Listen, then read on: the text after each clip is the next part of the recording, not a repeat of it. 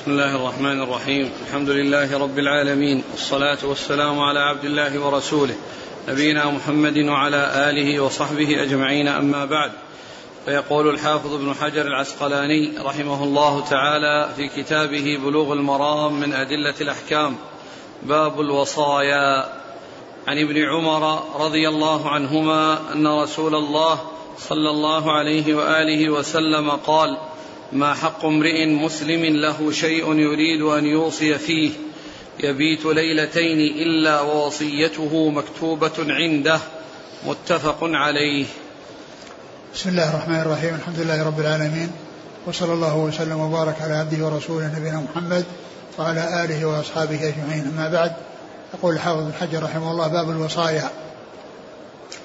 الوصايا هنا المراد بها ما يوصي به الرجل من أعمال تفعل بعد وفاته وذلك بأن يوصي أهله بما يريد يوصيهم به من الاستقامة على أمر الله والتعاون على البر والتقوى وكذلك ما يكون من حقوق له وعليه فإنه يذكرها ويبينها وكذلك ما يريد أن يوصي به من ماله بعد وفاته في حدود الثلث بأن يصرف ثلث فأقل بأن يصرف في أمور مشروعة. هذه الثلاثة يعني يمكن أن تجتمع في وصية واحدة فيكون في أولها وصية أولاده وأهله بالاستقامة على أمر الله ووصيته ببيان ما عليه من الحقوق وما له من الحقوق حتى تؤدى إلى أصحابها وحتى يؤديها أو حتى يطالب بها أصحابها الذين الذي هي عندهم. وكذا والوصية والثالثة بأن يوصي بشيء من ماله في الثلث فأقل في وجوه البر ووجوه الخير. ويمكن أن تجتمع هذه الأمور في وصية واحدة. والأولى والأخيرة هذه من المستحبات. يعني وصية مستحبة كون يوصيهم بالتعاون على البر والتقوى والخير ويوصيهم آه، ويوصي بثلث ماله فأقل في وجوه الخير هذه مستحبة ليست بواجبة. وأما الوصية في بيان ما له وما عليه فهذا من الأشياء الواجبة. ثم ذكر حديث ابن عمر رضي الله تعالى عنهما أن النبي صلى الله عليه وسلم ما قال حق ما حق امرئ مسلم عنده شيء يريد أن يوصي به يبيت ليلتين إلا وصيته مكتوبة عنده إلا وصيته مكتوبة عنده.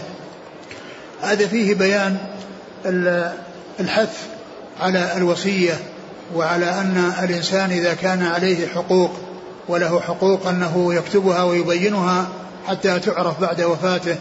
وأما الوصية بالثلث فأقل أو الوصية بالتعاون على البر والتقوى فهذا كما قلت من قبيل الأمور المستحبة. ولكن الأمر الواجب والأمر اللازم الذي لا بد منه والذي يكون فيه براءته وبراءة غيره هو أن يبين ما له من الحقوق عند غيره ويبين ما عليه من الديون لغيره. هذا أمر متحتم وأمر واجب لأن فيه التخلص من آه، شيء واجب آه، آه، واجب واجب عليه ويعرف الذي له عند عند عند غيره. ومعنى قوله ما حق يعني ما الحزم ما الحزم في الرجل المسلم أو المرأة المسلمة الذي يكون يعني عليه شيء يريد أن يوصي به أن يترك ذلك مدة ليلتين إلا وصيته مكتوبة عنده. يعني أنه يبادر إلى كتابة الوصية. يبادر إلى كتابة الوصية في ما هو لازم كالحقوق وفيما هو مستحب إذا كان يريد أن يوصي بشيء مستحب فإنه يكتبه ذلك. يكتب ذلك آه، قبل أن يفاجئه الأجل ويموت بغتة وهو لم يحصل منه هذا الشيء فيكون مفرطا في بيان ما له وما عليه. نعم. وعن سعد بن أبي وقاص رضي الله عنه قال قلت يا رسول الله أنا ذو مال. ولا يرثني إلا ابنة لي واحدة. أفأتصدق بثلثي مالي؟ قال لا. قلت أفأتصدق بشطره؟ قال لا. قلت أفأتصدق بثلثه؟ قال الثلث والثلث كثير. إنك أن تذر ورثتك أغنياء خير من أن تذرهم عالة يتكففون الناس. متفق عليه. ثم ذكر هذا الحديث عن سعد بن أبي وقاص رضي الله عنه. أنه قال للنبي صلى الله عليه وسلم وكان مريضا إن لي مال كثير ولا يرثني إلا ابنة واحدة فهل أتصدق بمالي؟ فقال لا. قال أتصدق بالثلثين قال لا. قال النصف؟ قال لا. قال الثلث قال الثلث والثلث كثير. يعني أن ما يتصدق ما يوصي به بأن يصرف في أعمال البر آه، يكون في حدود الثلث فأقل قال والثلث الثلث والثلث كثير يعني معنى ذلك أن أنه لا يتجاوز وإذا نقص ونقص عن عن, عن الثلث فيكون في ذلك يعني آه، آه، الوقوع أو الحصول على على شيء يتخلص فيه الإنسان من ذكر ما جاء من أن الثلث كثير. فإذا نقص عنه يعني يخرج من حد الكثرة. التي ذكرها رسول الله صلى الله عليه وسلم في هذا الحديث. وهذا يعني يدل على أن الإنسان آه، إذا كانت وصيته في أمور مستحبة كما في قصة سعد فهذه ليست واجبة الوصية وإنما هي مستحبة إنما هي مستحبة. ولكن كونه يراعي الورثة الذين وراءه الذين هم بحاجة إلى المال الذي يورثه فيبقي آه، لهم الشيء الذي يستفيدونه ويسلمون من التعرض للناس في السؤال وأن يتصدق عليهم الناس.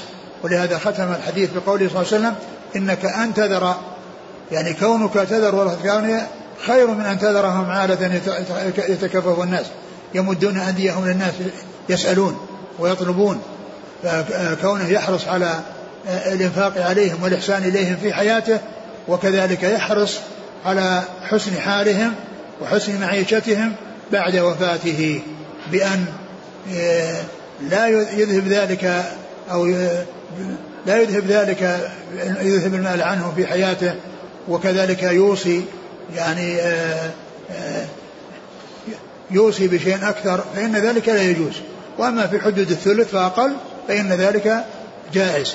وسعد رضي الله عنه عاش بعد يعني بعد هذا وحصل على يديه فتوحات كثيرة حصل عليه في, فتوحات الفرس و و وقد ولد له أولاد بعد ذلك وتوفي عنده خمسة بنين وبنت واحدة.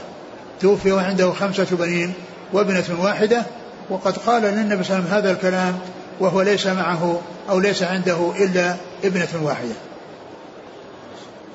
وعن عائشة رضي الله عنها أن رجلا أتى النبي صلى الله عليه وسلم فقال يا رسول الله إن أمي افتلتت نفسها ولم توصي وأظنها لو تكلمت تصدقت أفلها أجر إن تصدقت عنها؟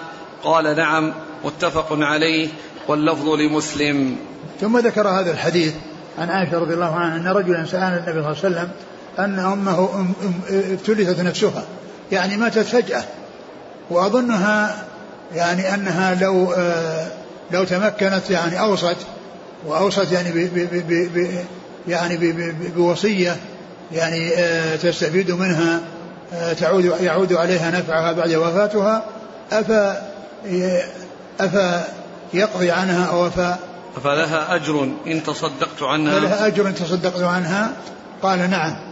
يعني أنه إذا تصدق عن, عن أمه التي ماتت وتصدق لها بصدقة تكون أجرها, أجرها لها فإن ذلك ينفعها عند الله عز وجل.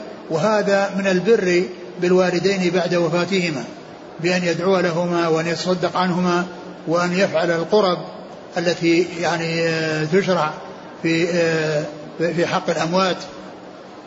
والقرب التي جاء يعني مشروعيتها ومشروع في حق الأموات هي الدعاء لهم. والصدقة عنهم والحج والعمرة والحج والعمرة هذا هو الذي ورد. ورد بالنسبة للصيام الصيام الواجب بأنه يقضى عليه يقضى عنه. يقول صلى الله عليه وسلم من مات وعليه صيام صام عنه وليه. يعني فسواء كان ذلك الصوم صوم رمضان أو صوم أو صوم نذر أو صوم كفارة فإن مثل هذه الأمور الواجبة يمكن أن تقضى. وأما بالنسبة للنفل وأن آه، يصام عنه نفلا أو يصلى عنه صلوات يكون أجرها له أو يقرأ قرآن ويكون أجره له فهذا ما جاء فيه سنة عن رسول الله صلى الله عليه وسلم. والذي ينبغي هو الاقتصار في نفع الأموات بما ورد بما ورد بالسنة في السنة عن رسول الله صلى الله عليه وسلم وهي هذه الأمور. أما ما عداها فلا يفعلها لأن لأنه ما جاء في سن فيها سنة عن رسول الله صلى الله عليه وسلم. ولا جاء يعني شيء يدل على ثبوتها فيقتصر في نفع الأموات على ما ورد دون ما لم دون ما لم يرد. نعم. وعن أبي أمامة الباهلي رضي الله عنه قال سمعت رسول الله صلى الله عليه وآله وسلم يقول إن الله قد أعطى كل ذي حق حقه فلا وصية لوارث. رواه أحمد والأربعة إلا النسائي. وحسنه أحمد والترمذي وقواه ابن خزيمة وابن الجارود ورواه الدار قطني من حديث ابن عباس وزاد في آخره إلا أن يشاء الورثة وإسناده حسن ثم ذكر هذا الحديث عن النبي صلى الله عليه وسلم أنه قال إن الله قد أعطى كل ذي حق حقه فلا وصية لوارث. يعني قبل أن تأتي المواريث كان يعني آآ آه، آآ آه، كان هناك وصية للوالدين والأقربين. يعني ولما جاءت المواريث نسخ ذلك وصار كل وارث يرث حقه فقط ولا يوصى له بشيء ولا يوصى له بشيء وإنما يكفيه ميراثه الذي فرضه الله عليه. ولهذا قال صلى الله عليه وسلم إن الله قد أعطى كل ذي حق حقه فلا وصية لوارث. أعطى كل ذي حق حقه في الفرائض. سواء كان فرضا أو تعصيبا كل كل كل قريب الميت يستحق شيئا بين حقه في كتاب الله وسنة رسوله صلى الله عليه وسلم فلا يوصى له بشيء فلا يوصى له بشيء وإنما الوصية تكون للأجانب الذين سواء من أقاربه الذين لا يرثون أو الذين هم ليسوا من أقاربه. هؤلاء الذين تصح لهم الوصية ولكن في حدود الثلث فأقل. في حدود الثلث فأقل ولا يوصى ولا يوصى لوارث بل يكفيه حقه وإذا أوصي له وأقر ذلك الورثة وأجازوه فإن ذلك يعتبر وإما وإذا لم يقروه فإن ذلك لا لا لا, لا ينفذ ولا يصح.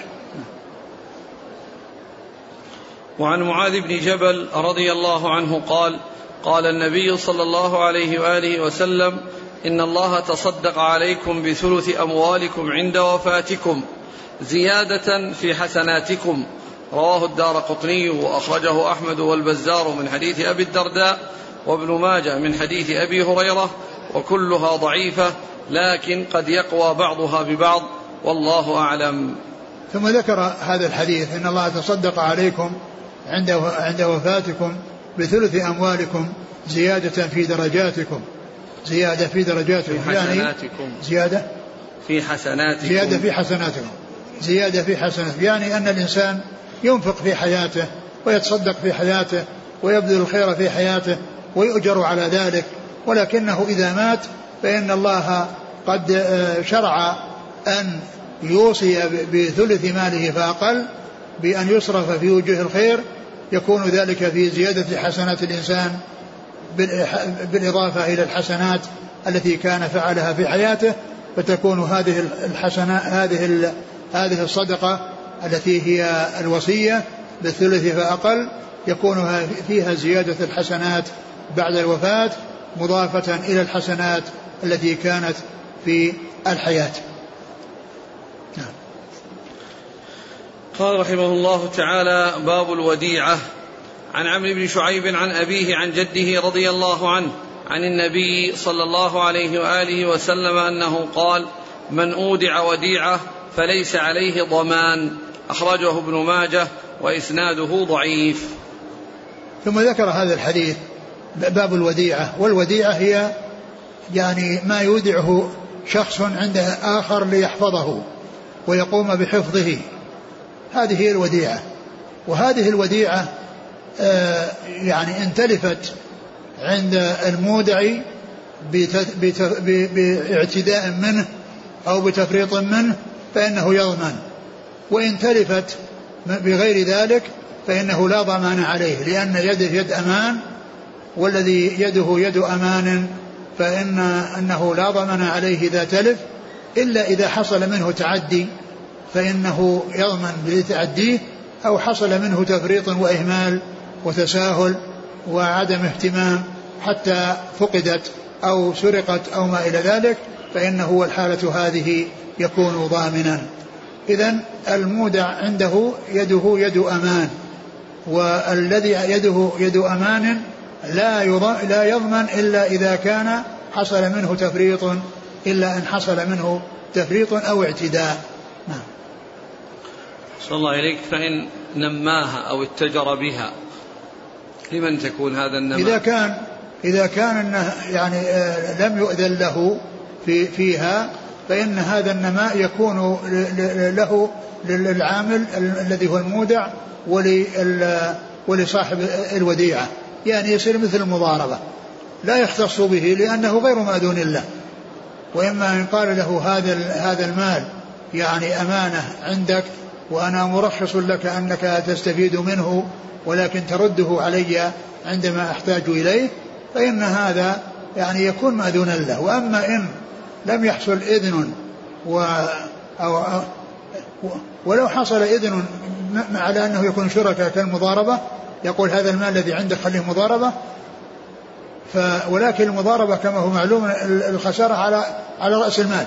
الخسارة على رأس المال. لكن إذا حصل من غير عمل ومن غير إذن فإن الذي فعل بغير إذن لا يستحق الربح كله ولا يحرم من الربح والذي آه، آه، آه، له الوديعة لا يحرم من ذلك وإنما يعني يتناصفان الربح الذي حصل بذلك هذا في مقابل عمله وهذا في مقابل ماله. قال رحمه الله تعالى وباب قسم الصدقات تقدم في آخر الزكاة وباب قسم الفيء والغنيمة يأتي عقب الجهاد إن شاء الله. نعم. قال رحمه الله تعالى كتاب النكاح عن عبد الله بن مسعود رضي الله عنه أنه قال قال لنا رسول الله صلى الله عليه وآله وسلم يا معشر الشباب من استطاع منكم الباءة فليتزوج فإنه أغض للبصر وأحصن للفرج ومن لم يستطع فعليه بالصوم فإنه له وجاء. متفق عليه. ثم ذكر ثم أتى بكتاب النكاح بعدما انتهى من كتاب البيوع وما يلحق به من الأشياء التي هي ليست من البيوع ولكنها ألحقت بالبيوع مثل الفرائض والوصايا والهبة وغير ذلك. فإن هذه ملحقة بالبيوع وليست من البيوع. أتى بعد ذلك بكتاب النكاح. وذكر أحاديث أولها حديث عبد الله بن مسعود رضي الله عنه الذي قال فيه النبي صلى الله عليه وسلم يا معشر الشباب من استطاع منكم الباءة فليتزوج فإنه أحسن الفرج وأغض فإنه أحسن الفرج وأغض البصر ومن لم يستطع فعليه بالصوم فإنه له وجاء. قوله صلى الله عليه وسلم يا معشر الشباب كلمة معشر يعني لفظ يطلق على قوم يشملهم وصف ما وصف من الأوصاف. يعني قال يا معشر الشباب هنا لأن هذا خطاب لجماعة آه، هم الشباب. يشملهم لفظ معشر يعني لفظ يشمل جماعة يعني يختصون بوصف وهنا الوصف الذي اختصوا به الشباب. يا معشر الشباب يا معشر النساء يا معشر الرجال يعني لأنه اسم يطلق على جماعة يشملهم وصف من الأوصاف. وهنا الجماعة الذين يشملهم الوصف من كونهم شباب. قال يا معشر الشباب إنما خص الشباب لكونهم الذين هم عندهم, عندهم قوة الشهوة وعندهم الحاجة إلى النكاح. فإن من كان قادرا على النكاح بأن قدر على مؤنه من مهر ومسكن أو يعني أجرة مسكن أو ما إلى ذلك من الأشياء التي يحتاج إليها في النكاح فإنه لا يتأخر عنه وإنما عليه أن يبادر إليه ليحصل له عفة الفرج وغض البصر. وغض البصر لأن الإنسان إذا كان ما عنده آه، زوجة أو أمة يعني آه، يقضي وطره فإن النفس قد تتطلع إلى ما لا يسوق ويعني يكون الشيطان يسوق الإنسان إلى أن يقع في الأمر المحرم الذي يعود عليه بالعاقبة الوخيمة في الدنيا والآخرة. إذا المقصود الذي الاستطاعة هي استطاعة الوصول إليه وليس المقصود بها الذي عنده قوة قوة قوة في النكاح لأن لأن الكلام في في, في أناس عنده قوة. ولهذا قال آآ آه، آآ آه، يعني يغض للبصر وأحصن للفرج. أما الذي ما عنده قوة ولا عنده حاجة ما ما عنده دوافع تدفعه إلى ذلك. ثم أيضا قال ومن لم يستطع فعليه بالصوم. لأن لأن عنده قوة وشهوة ولكنه ما استطاع أن يصل إلى مراده بالزواج أو ملك اليمين. أرشد عند ذلك إلى عمل يخفف من قوة شهوته يخفف من قوة شهوته ويضعفه وهو أنه يصوم. لأن الصوم يعني يكون فيه إضعاف الشهوة لأن الإنسان يمكث مدة طويلة من من الفجر إلى المغرب وهو وهو لا يأكل ولا يشرب فإن ذلك يضعف القوة عنده. والأكل وكثرة الأكل والاستمتاع والتلذذ هذا يقوي الشهوة عنده. إذا المقصود بالاستطاعة هنا استطاعة الوصول إليه. استطاعة الوصول إلى الزواج أو إلى النكاح بوجود المهر ووجود ما يحتاج إليه في الزواج. وليس المقصود من ذلك أنه عنده قدرة على النكاح قدرة بدنية فإن هذا ليس هو المقصود لأنه قال في الآخر ومن لم يستطع. يعني من لم يستطع يصل إلى الزواج بحصول المال فإن عليه أن يأتي بشيء يخفف قوته وشهوته يخففها. قال من استطاع منكم الباءة فليتزوج. ثم بين الحكمة والسبب قال فإنه أحسن للفرج وأغض للبصر. ومن لم يستطع الوصول إلى الزواج لكونه غير قادر على مؤنه فإنه يأتي بالصوم الذي يخفف عنه الشهوة ويضعف عنده الشهوة حتى لا يعني يحصل له آه، آه، آه، قوة شهوة تجعله يفكر في الحرام ويفكر في الوصول إلى يعني ما يخفف شهوته وعلى ما يزيل ما عنده من قوة في الشهوة يتحول إلى الصيام الذي فيه فيه تخفيفها لقلة الأكل والشرب في ذلك. ف ثم إن هذا الحديث يدل على أن الإنسان يصوم يعني ويرجو الثواب من الله عز وجل وأيضا يكون علاجا له في تخفيف ما عنده من قوة شهوة فيكون جمع بين الأمرين يعني فعل حصل فيه فائدتان فائدة وهي كونه يعني يحصل أجرا وثوابا على الصيام وكونه أيضا يحصل له بفعله تخفيف الشهوة التي قد تؤدي به إلى الوقوع في الفاحشة. نعم. وعن أنس بن مالك رضي الله عنه أن النبي صلى الله عليه وآله وسلم حمد الله وأثنى عليه وقال لكني أنا أصلي وأنام وأصوم وأفطر وأتزوج النساء فمن رغب عن سنتي فليس مني.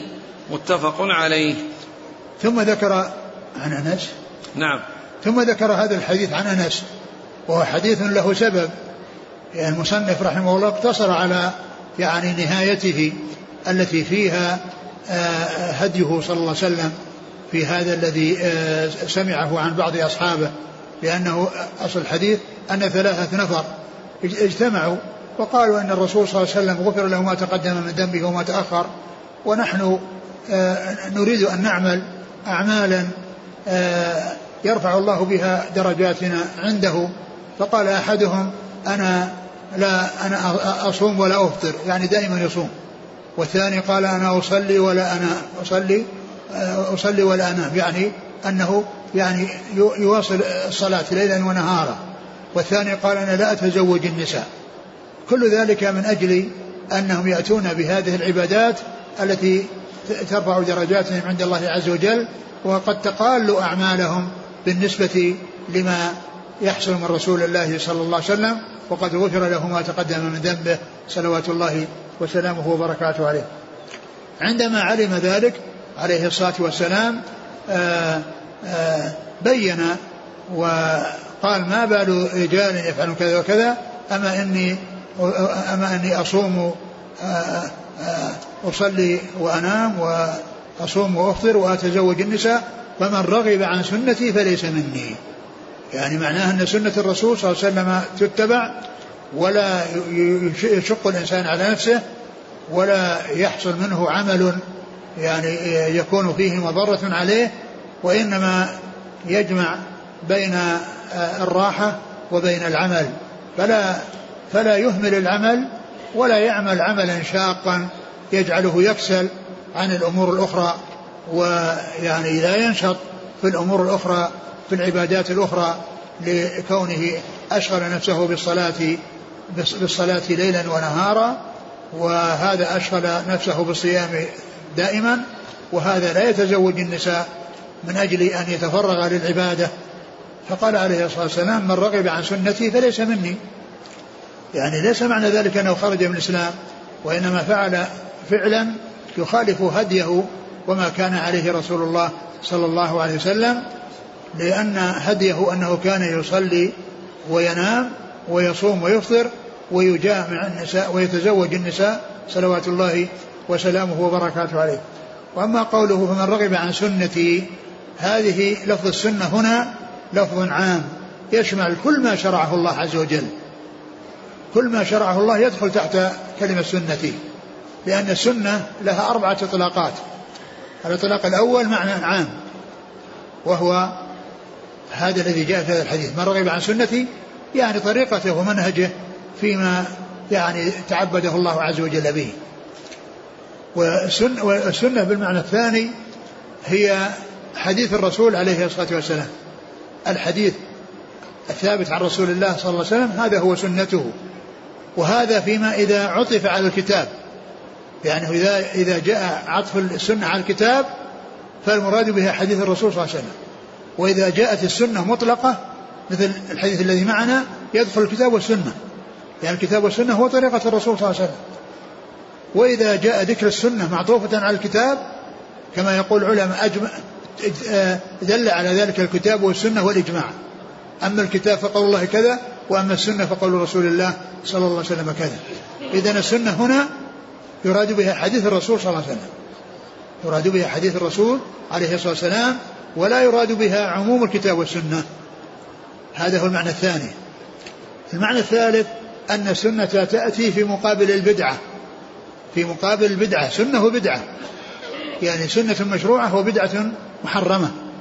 وهذه هي التي جاءت في بعض الأحاديث عن رسول الله عليه الصلاة والسلام. كان في حديث العرباض بن سارية حيث قال له النبي صلى الله عليه وسلم في وصيته في وصيته لهم فإنه من يعيش منكم فسيرى اختلافا كثيرا فعليكم بسنتي وسنة الخلفاء الراشدين المهديين من بعدي تمسكوا بها وعضوا عليها بالنواجذ وإياكم ومحدثات الأمور.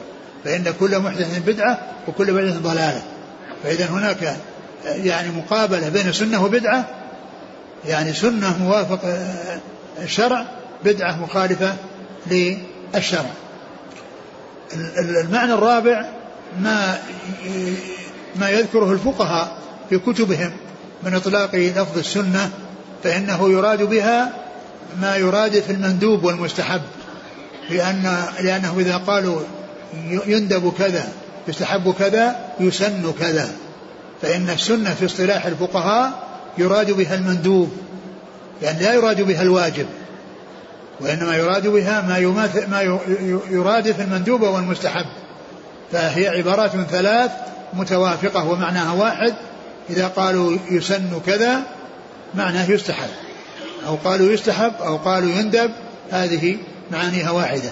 إذا السنة التي معنا في الحديث هي السنة بالمعنى العام الذي يشمل ما جاء في الكتاب والسنة الذي هو طريقة الرسول صلى الله عليه وسلم.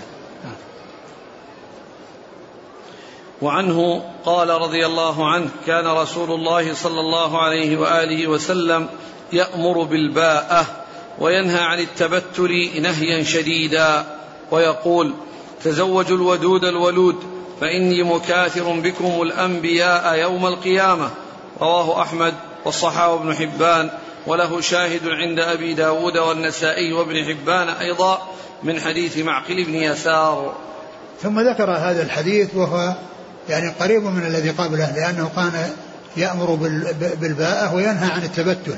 الباءة الزواج النكاح. هذا هو الباءة. من استطاع منكم باءة فليتزوج. من استطاع الزواج يتزوج. وينهى عن التبتل الذي هو انقطاع العبادة. التبتل الذي هو الانقطاع للعبادة وعدم الزواج كان يأمر يعني بهذا وينهى عن هذا. يأمر بالباءة الذي هو النكاح وينهى عن التبتل الذي هو الانقطاع للعبادة وترك الزواج. ثم أرشد عليه الصلاة والسلام إلى الزوجة التي آه، تختار للزواج وأن تكون ودودا ولودا وأن تكون ودودا يعني فيها معاشرة طيبة ومودة ومعاملة حسنة وأنس وأن تكون ولودا يعني كثيرة الولادة يعني كثيرة الولادة. فتكون جمعت بين حسن العشرة وبين كثرة الولادة وذلك بقوله ولودا. ويعرف كونها ولودا بمعرفة أخواتها وقريباتها لأن لأنه يستدل على ذلك بمثل هذا بمثل آه، النظر إلى إلى أخواتها وإلى قريباتها وأمها وخالاتها وهكذا. ثم بين عليه السلام أنه مكاثر بهم الأمم. يعني إذا حصلت كثرة الولادة إذا حصلت كثرة الولادة فإنه يعني ذلك مما تحصل به المكاثرة مكاثرة الرسول صلى الله عليه وسلم بأمته الأمم. إيش قال؟ ولودا تزوجوا الودود تزوجوا الودود الولود فإني مكاثر بكم الأنبياء يوم القيامة. نعم. وعن أبي هريرة رضي الله عنه عن النبي صلى الله عليه وآله وسلم أنه قال تنكح المرأة لأربع لمالها ولحسبها ولجمالها ولدينها فاظفر بذات الدين تربت يداك. متفق عليه مع بقية السبعة. ثم ذكر يعني هذه هذا الحديث عن النبي عليه الصلاة والسلام أنه قال تنكح المرأة لمالها ولجمالها ولحسبها ولدينها فاظفر بذات الدين تربت يداك. يعني أن الناس الناس يتفاوتون في القصد من الزواج. منهم من يبحث عن الجمال؟ ويهمه الجمال ولا يفكر في غيره. ومنهم من يبحث عن المال؟ وأن يكون عندها مال كثير. يعني آه يعني يمكن أن يستفيد منها ويستعين بها وتعطيه شيء من مالها أو تموت فيرثها. يعني قصده الدنيا. يتزوج لأن عندها مال فهي يستفيد منها في حياته بإعطاء بإعطائها إياه وبعد وفاته بإرث بإرث وفاتها بإرثه إياها. من الناس من يكون هذا همه ورغبته ومنهم من يكون همه الشرف والنسب بأن يكون أهلها عندهم حسب أحساب يعني عائلة يعني مرموقة يعني آه، الذي يتزوج منهم يقول إنه آه، آه، صاهر أناس يعني ذوي رفعة وذوي منزلة يعني يهمه يهمه الحسب ومنهم من يهمه الدين. ومنهم من يهمه الدين. ولهذا الرسول عليه الصلاه والسلام لما أخبر أن الناس يتفاوتون في أغراضهم في النكاح أن منهم من يقصد الجمال ومنهم من يقصد المال ومنهم من يقصد الحسب ومنهم من يقصد الدين قال عليه الصلاة والسلام فاظفر بذات الدين تربت يداك بعدما ذكر أصناف الناس وأغراضهم في الزواج وأن الصنف الرابع منهم ذات الدين أرشد إلى أن الإنسان يحرص على ذات الدين لأن ذات الدين يعني يستفيد منها في دينه ودنياه يستفيد منها في دينه أنها تكون عونا له على طاعة الله وتكون آه، تأمره بالمعروف وتنهاه عن المنكر وتدله على الخير وفي دنياه بأن يعني آه، تكون تعاشره معاشرة طيبة وفقا لما جاء به هدي الإسلام وبما جاءت به سنة الرسول صلى الله عليه وسلم. وأما قوله تربت يداك هذه كلمة يعني تربت يداك يعني لصقت بالتراب ومثل مثلها ثكلت أمك ومثل آه، عقرى حلقة وما إلى ذلك. وهذه كلمات يؤتى بها لا يراد لفظها ولا يراد معناها وإنما جرت على الألسنة وكان الناس يقولونها والرسول صلى الله عليه وسلم جاءت على لسانه في بعض الأحاديث مثل هذا الحديث وحديث ثكلتك أمك يا معاذ وحديث عقرة حلقة وغير ذلك من الأحاديث فإن هذه إن هذه الكلمات لا يقال إن إنها دعاء على الإنسان. وإنما هو يعني شيء جرت على اللسنة لكن ثبت عن رسول الله صلى الله عليه وسلم أنه قال كما في صحيح مسلم اللهم ما ما من سببت ويعني وهو ليس بذلك أهل فأبدل ذلك له زكاء زكاء وطهرا. يعني أن من حصل له من رسول الله صلى الله عليه وسلم مثل هذه الكلمات فقد دعا الله عليه الصلاة والسلام أن يبدل من قيل له ذلك يعني ما هو خير له وما هو زكاء يعني وطهر. ولهذا الإمام مسلم رحمه الله جمع الأحاديث التي من هذا النوع في صحيحه وذكر آخرها حديث أم, أم سليم قصة أم سليم أن لها بنتا كانت صغيرة يتيم عندها وقد أرسلتها بحاجة إلى الرسول صلى الله عليه وسلم فلما رآها الرسول عليه الصلاة والسلام وكان قد رآها من قبل وهي صغيرة قال كبرت لا كبر سنك. كبرت لا كبر سنك.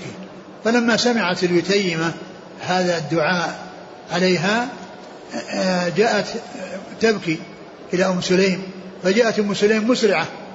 وقالت وقال ما لك يا أم سليم؟ قالت إنك دعوت على يتيمتي وأنك قلت كذا وكذا. فقال أما علمت يا أم سليم أنني اشترطت على ربي أن من دعوت عليه بدعوة لا يكون لها بأهل أن يبدل الله له ذلك زكاء وطهرا. ثم إنه بعد هذا وهذا من حسن ترتيب مسلم أتى بحديث معاو... قصة معاوية الذي قال لا أشبع الله بطنك. لما جاب هذه الأحاديث وساقها وأتى بالحديث الذي ذكر فيه أن من قال له ذلك أن هذا يكون دعاء له لا عليه أتى بقصة معاوية رضي الله عنه الذي آه، قال فيه عن ابن عباس أن أنه النبي صلى الله عليه وسلم أرسل إليه يطلبه فجيء فقال إنه إنه يأكل ثم رجع إليه أرسل إليه مرة ثانية وقال أنه يأكل فأمر أن يدعوه فقال لا أشبع الله بطنه. لا أشبع الله بطنه. بعض الفرق الضالة المنحرفة يعني يعني يأتون بهذا الحديث يعني للنيل من معاوية مع أن هذا الحديث صار في نهاية الأمر دعاء لمعاوية بهذا الحديث. وهذا الصنيع من مسلم رحمه الله يدل على حسن ترتيبه وعلى حسن تنظيمه وأنه يضع الأبواب في, في, في, في أماكنها المناسبة لها. ولهذا بعدما فرغ من هذه الحديث التي فيها لفظ الدعاء عليه على أشخاص وهو في الحقيقة دعاء لهم أتى بعدها بحديث قصة معاوية وقوله لا أشبع الله بطنه. نعم. وعنه أن النبي صلى الله عليه وآله وسلم كان إذا رفأ إنسانا إذا تزوج قال بارك الله لك وبارك عليك وجمع بينكما في خير. رواه أحمد والأربعة وصححه الترمذي وابن خزيمة وابن حبان. ثم ذكر هذا الحديث بالدعاء للمتزوج. وقد كانوا في الجاهلية يقولون بالرفاء والبنين.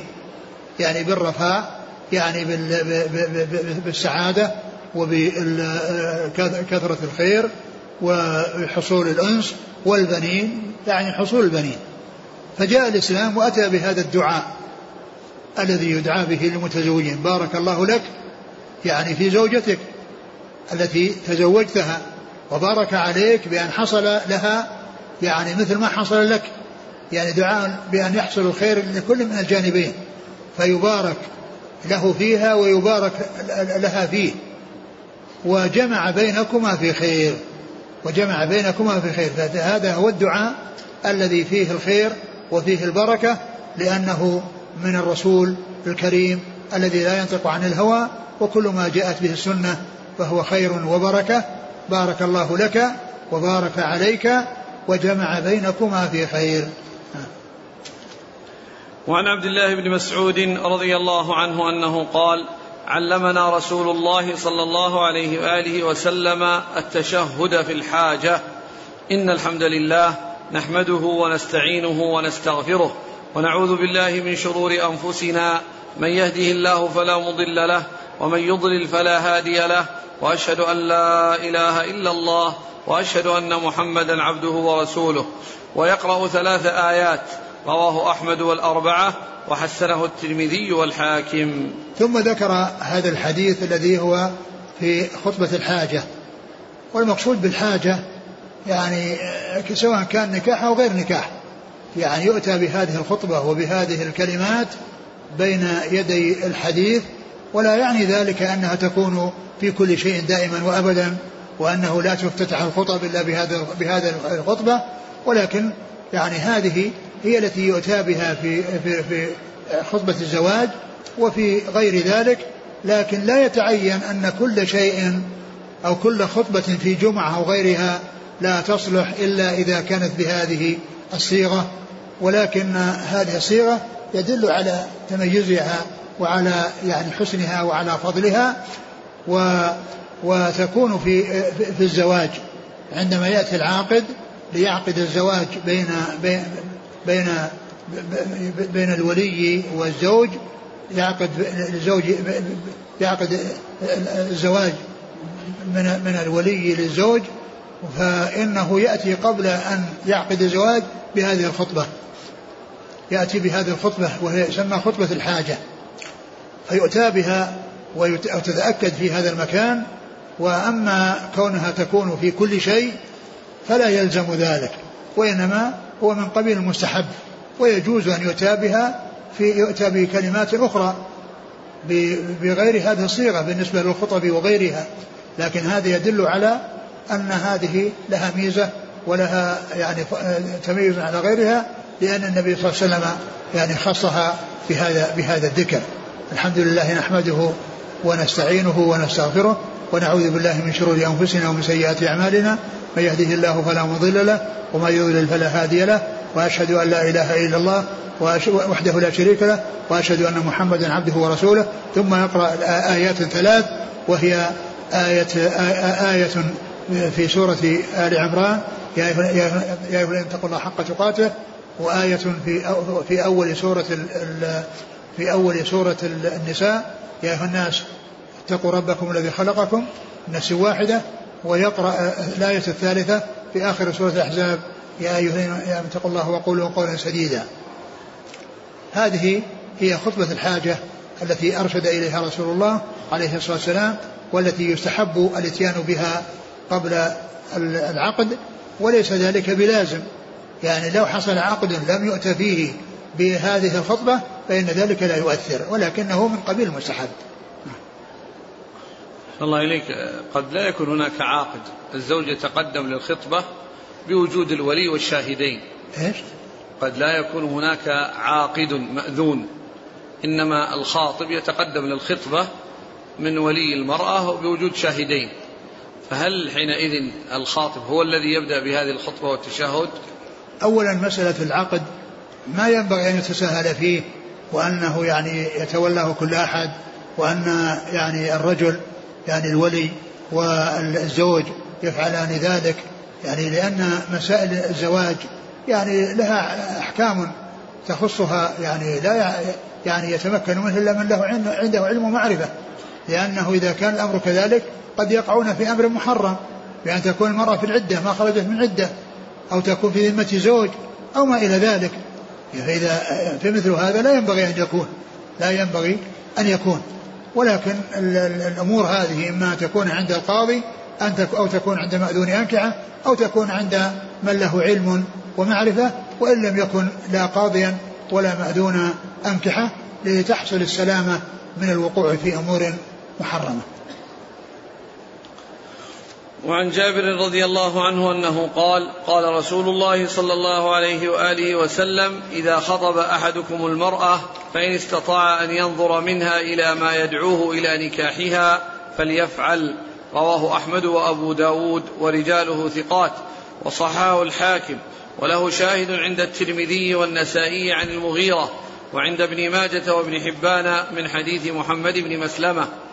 ولمسلم عن أبي هريرة رضي الله عنه أن النبي صلى الله عليه وآله وسلم قال لرجل تزوج امرأة أنظرت إليها؟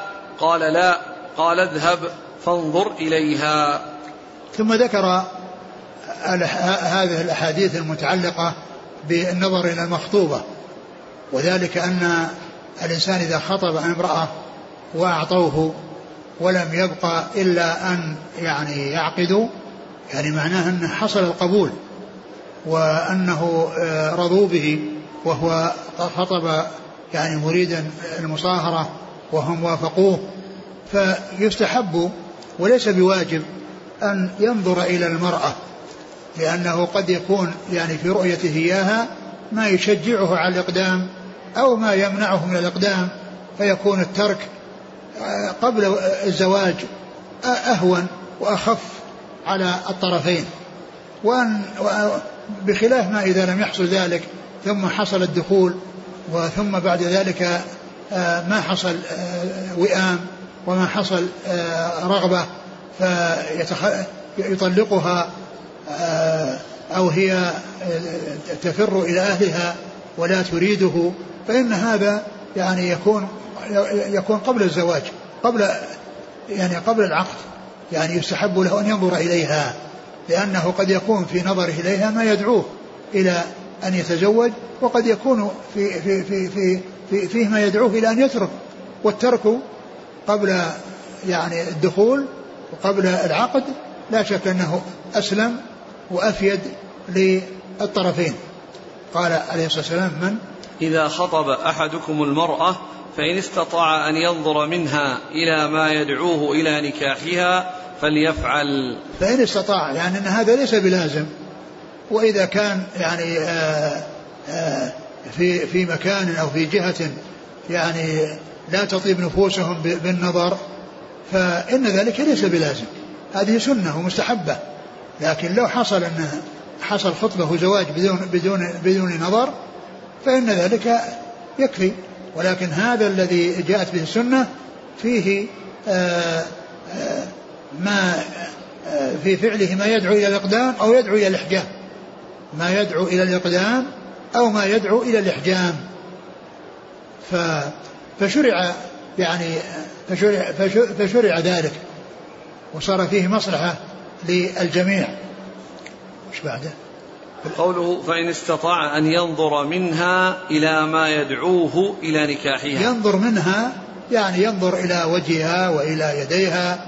ويعني آه، آه، فإن فإن كونه يراه. معلوم أن الجمال قالوا أن اليدين الوجه الجمال واليدين لأن الوجه هو الذي فيه الجمال وهو دليل الجمال وهو الذي يعرف به الجميلة من من الدميمة.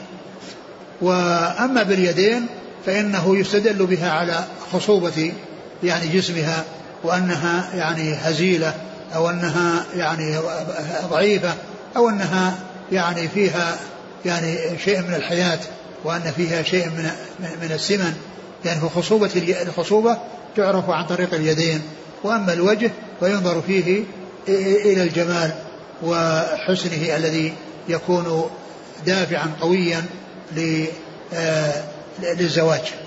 نعم.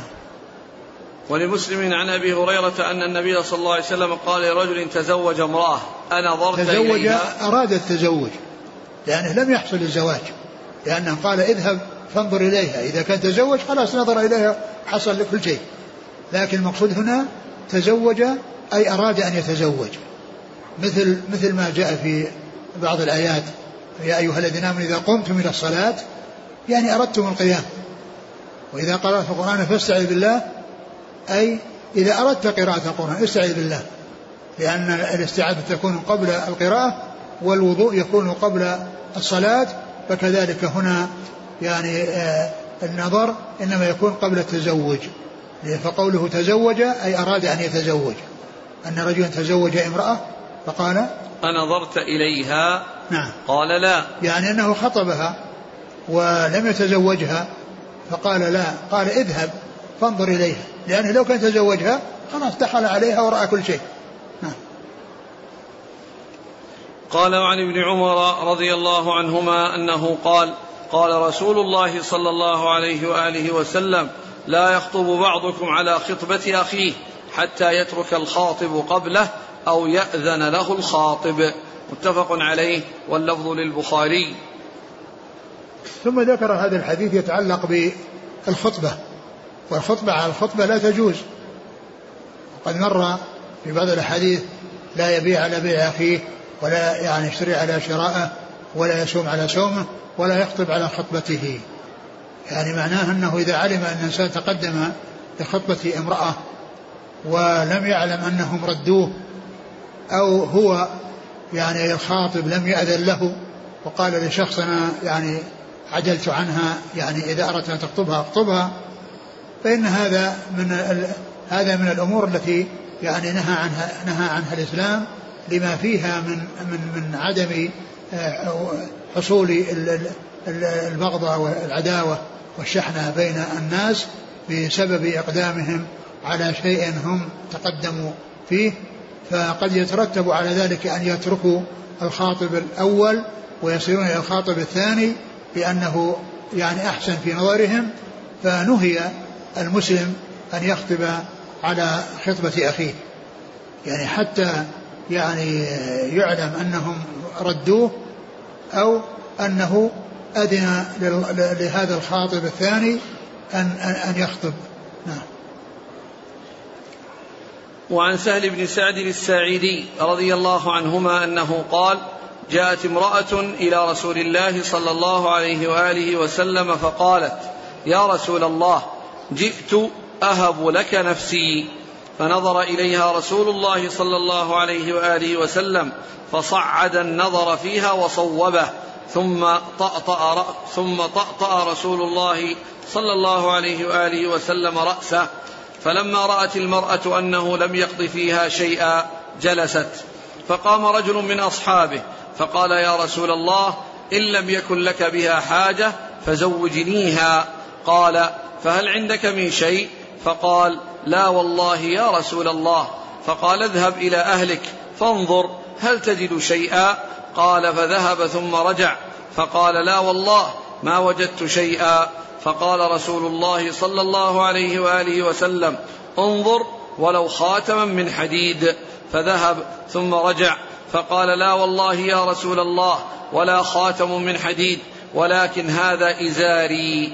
قال سهل ما له رداء فلها نصفه فقال رسول الله صلى الله عليه وآله وسلم ما تصنع بإزارك إن لبسته إن لبسته لم يكن عليها منه شيء وإن لبسته لم يكن عليك منه شيء.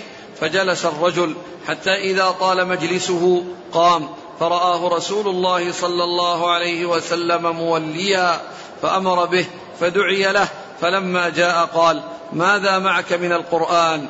قال معي سورة كذا وسورة كذا عددها. فقال تقرأهن عن ظهر قلبك؟ قال نعم. قال اذهب. فقد ملكتكها بما معك من القرآن. متفق عليه. واللفظ لمسلم. وفي رواية له انطلق. فقد زوجتكها فعلمها من القرآن. وفي رواية للبخاري أمكناكها بما معك من القرآن. ولأبي داود عن أبي هريرة قال ما تحفظ؟ قال سورة البقرة والتي تليها قال فقم فعلمها عشرين آية.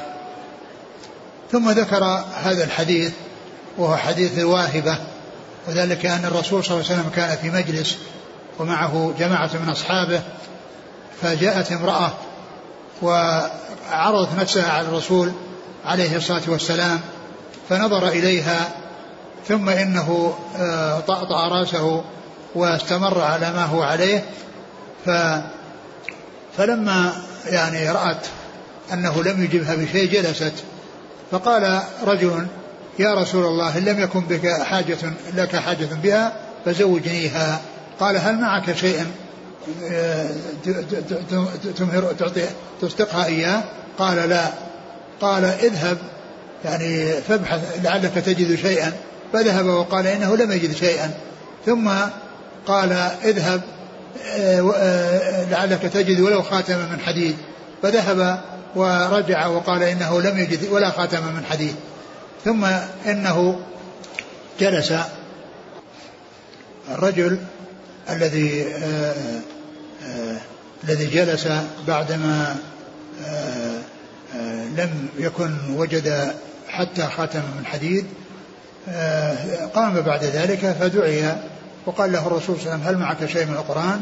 فأخبره أنه يحفظ سورة من القرآن وأمره بأن يعلمها شيئا من القرآن ويكون ذلك يعني مهرها وبهذا يكون المهر يكون منفعة كما أنه يكون مالا قد يكون عند الحاجة منفعة مثل ما حصل في قصة موسى عليه الصلاة والسلام وزواجه من ابنة آه، الرجل الذي كان في مدين وأنه يعني قام بالعمل يعني ثمان سنين أو عشر ويكون هذا هو الذي آه، هو هو المهر في الزواج ويكون آه، يعني يكون من قبيل المنافع لأن كونه يعلمها هذه منفعة هذه منفعة وليست مالا ولكنه عندما لم يوجد المال حتى ولا خاتم من حديد فأرشد إلى الحصول على الزواج ولو بهذه الطريق التي هي طريق طريق طريق تعليمها شيء من, من سور القرآن. وما جاء في الحديث يدل على أن المرأة أنها يعني يمكن أن تعرض نفسها على من يكون صالحا وأن الرجل كذلك يمكن أن يعرض ابنته على من يكون صالحا وأن ذلك سائغ وأنه لا بأس به لأن الزواج هي عشرة وملازمة. وإذا كانت هذه الملازمة على من فيه استقامة سواء من الرجل أو المرأة فإن ذلك هو الذي المهم فيما يتعلق بالزواج وهو حصول الاستقامة والتعاون على البر والتقوى وكون كل منهما يرشد صاحبه أو ينبه صاحبه ويستفيد منه صاحبه يستفيد منه صاحبه يعني آه، آه، فائدة دينية في أمور دينه وكذلك في أمور دنياه.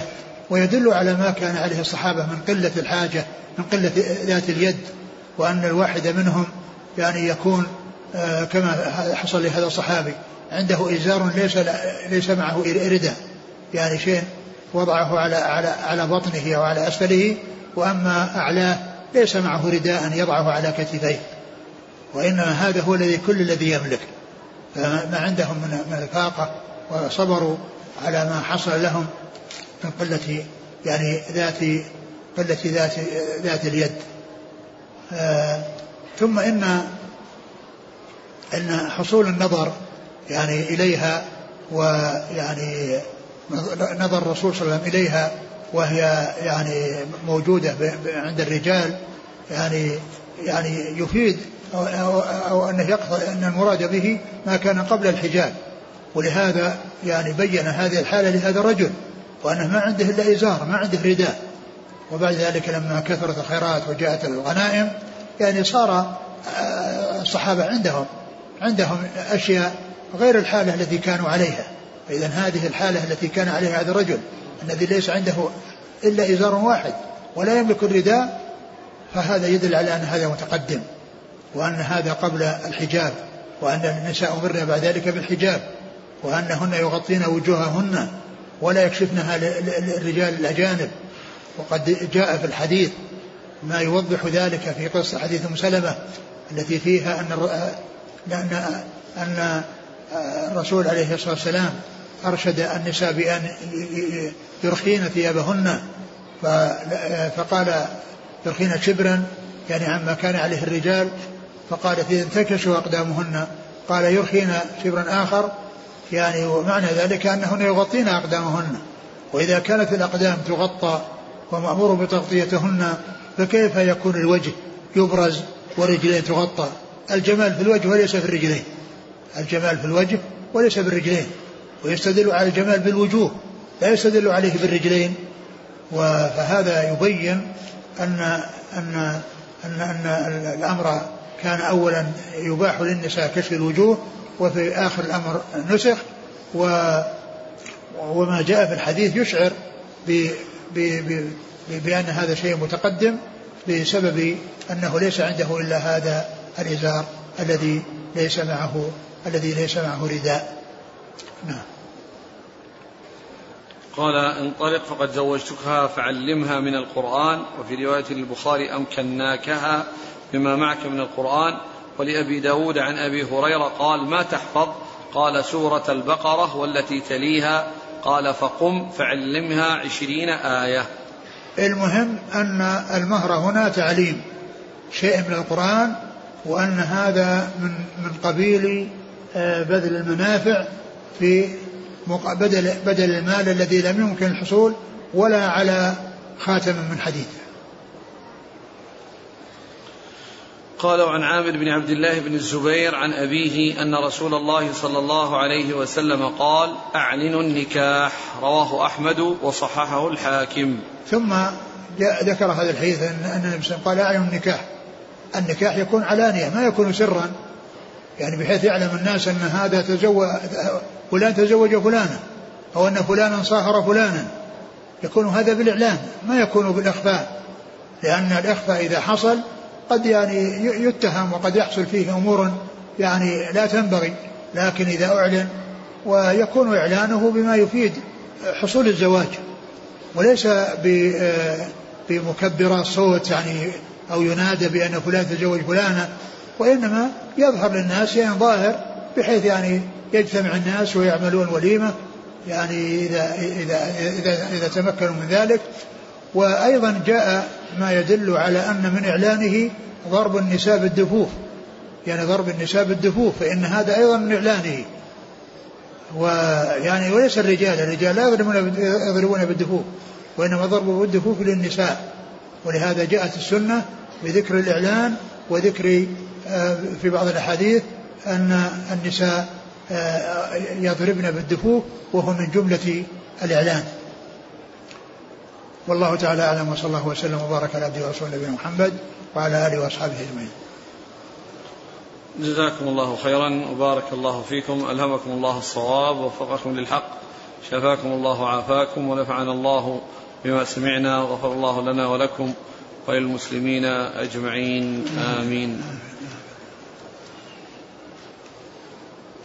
يقول السائل أحسن الله إليكم هل كتابة الوصية لازم أم يكفي أن يبين ويبلغ أولاده وزوجته مشافهة.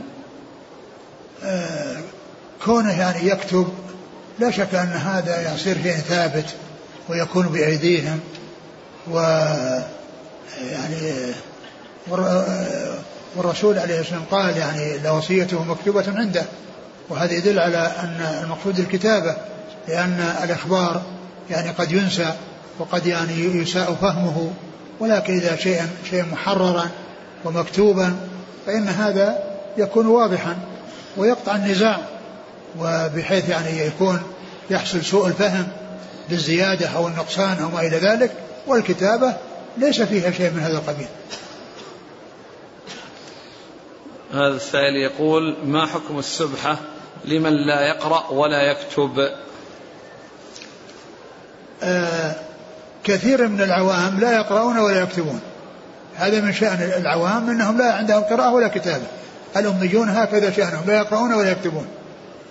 وليس معنى ذلك أن أن أن أن, أن, أن كونه لا يكتب يعني يذهب لكاتب. الذي لا يكتب يذهب إلى كاتب يكتب له. نعم. استخدام السبحة إيه. السبحة لا تستعمل للتسبيح.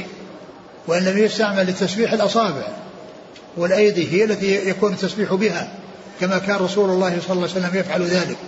أما السبح فإنه لم يأتي شيء يدل على استعمالها لا حصى ولا سبح. لا حصى ولا سبح. ومعلوم قصة عبد ابن مسعود مع الجماعة الذي كانوا يسبحون بالحصى في المسجد فالرسول أبو, أبو مسعود وقف عليهم وقال ما هذا يا هؤلاء؟ قالوا حسن نعد به التسبيح قال عدوا سيئاتكم فأنا ضامن لا من حسناتكم شيء.